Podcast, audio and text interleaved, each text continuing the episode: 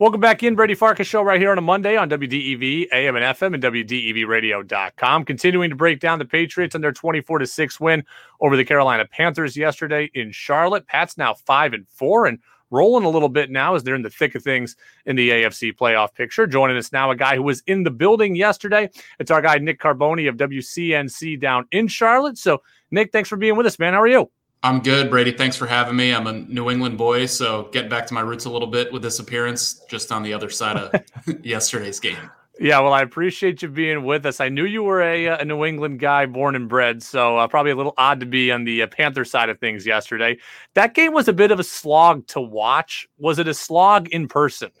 Yes, because I'm paid to unfortunately watch Carolina's offense. So in that sense, it was a slog. Coming into the game, I knew the the running back usage was going to be a big part of both teams' offensive game plans. It certainly was for both teams. Obviously, managed a lot better by New England's offense. I thought what they did with their running backs was kind of you know throwback Bill Belichick running by committee, running back by committee said on the radio pregame show all year, it, it, had really been Damien Harris carrying the load, but obviously they, they worked Bolden in and, you know, Rhamondre Stevenson, I thought he was a beast as well. Uh, so in the sense that, you know, the team that I'm paid to watch was completely slogging on offense. Yes, it was a slog to watch, but, you know, yet again, just another well-coached game by Bill Belichick on both sides of the ball. So that, uh, in terms of that, you're kind of watching some good football.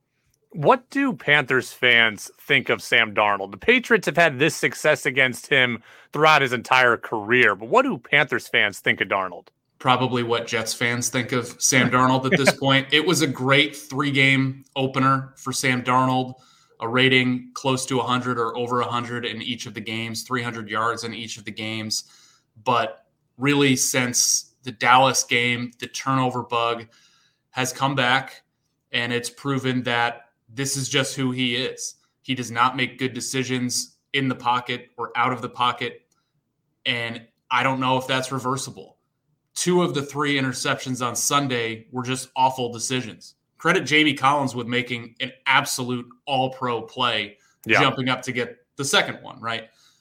But the the two others, when you're threatening to score and bring your team back into the game that your defense is keeping you in as usual, to overthrow a tight end with nobody in front of him because the linebacker came up, and then to loft it into the air with JC Jackson hovering on DJ Moore and not try to put it over DJ Moore so that only he could have a chance to catch it.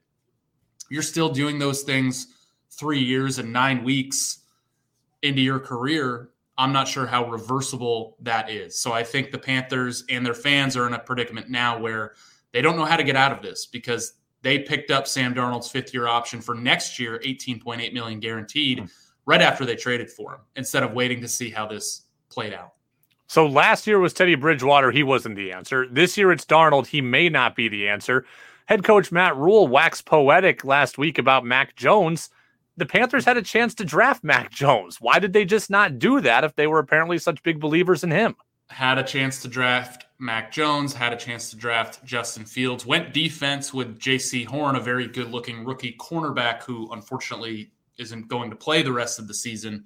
Uh, it looks like so. You know, we'll see how Jaycee Horn as an individual player and pick plays out over time. But when juxtaposed to who you could have gotten in that eighth overall spot, it certainly looks damning now. And you know, Matt Rhule says that about a lot of even after Mac Jones, you know, twisted Brian Burns' ankle, he still says he loves Max Jones. So I, I, don't know how much I I put into how much they loved him as a potential franchise quarterback. Certainly, he's looked, you know, probably the most solid and steady of the rookie quarterbacks so far. But he's in a really good situation there. I'm not sure it would have played out the same way here. Brian Burns, you mentioned him. He's got a sprained ankle now as a result of that play that everyone is talking about in Charlotte. Did you think it was a dirty play? Bill Belichick said that he, you know, Bill Belichick defended Mac Jones this morning on WEEI in Boston. Did you think it was a dirty play? I think it was. I think when I look at it, I see Mac Jones turning his body over.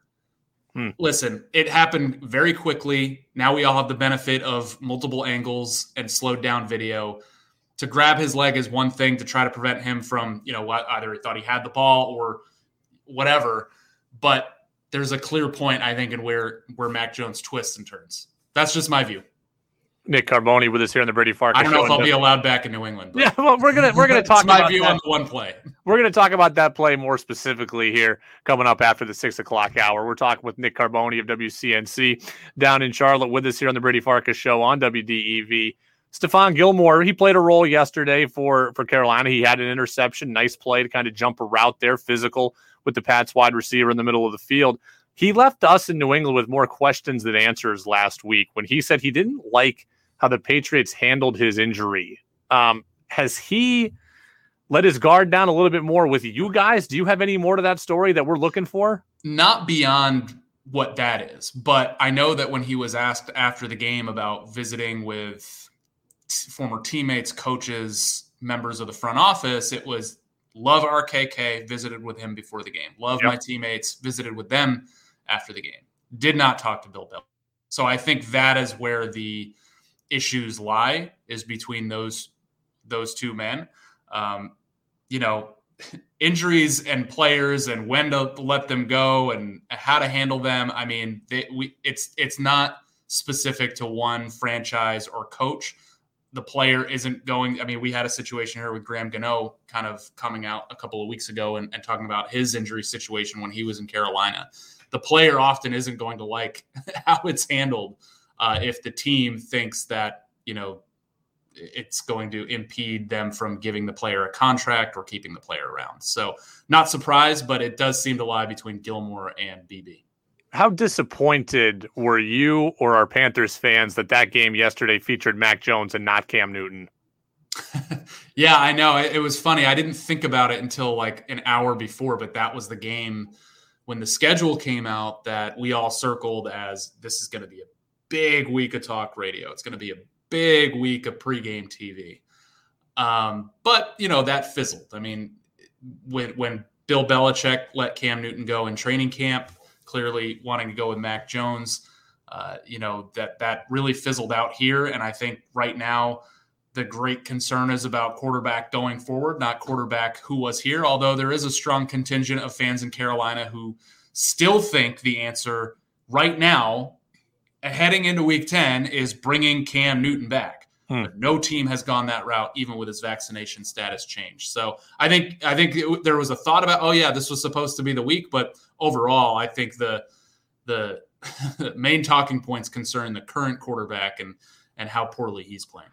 Pats win it 24 to 6 in Carolina last night. They're now 5 and 4 and they're getting ready for a physical and fun matchup with the Cleveland Browns coming up next weekend. So, for the Panthers, they dropped to 4 and 5 and Nick Carboni from WCNC was there yesterday and Nick, we appreciate the time today, man. Appreciate it. Absolutely, Brady. And and now that they're out of town, I will be watching with a little more peaked interest as the Patriots season rolls along. And I know you're a Red Sox fan. I know you're a Red Sox diehard. Are you happy about JD Martinez coming back? I was kind of surprised. I caught that yesterday, but yeah, of course I am. I think he's been great for them, helped deliver a championship. Uh, we'll see how much he's he's got left in terms of pop, but I was a little surprised by it. It was almost like I was, you know, resign resigning myself to what other moves they might make in his absence. So I, Well, I think it's a good thing. There are people who think they're now just going to turn around and trade Martinez. So we'll see. Well, that's fine too. If you can if you can get get enough for him, I'm okay with that too. Well, we will see what happens, but we've got a long and perhaps potentially dark baseball offseason ahead of us. So, Nick, man, we appreciate the time. Thanks so much. Thank you, Brady.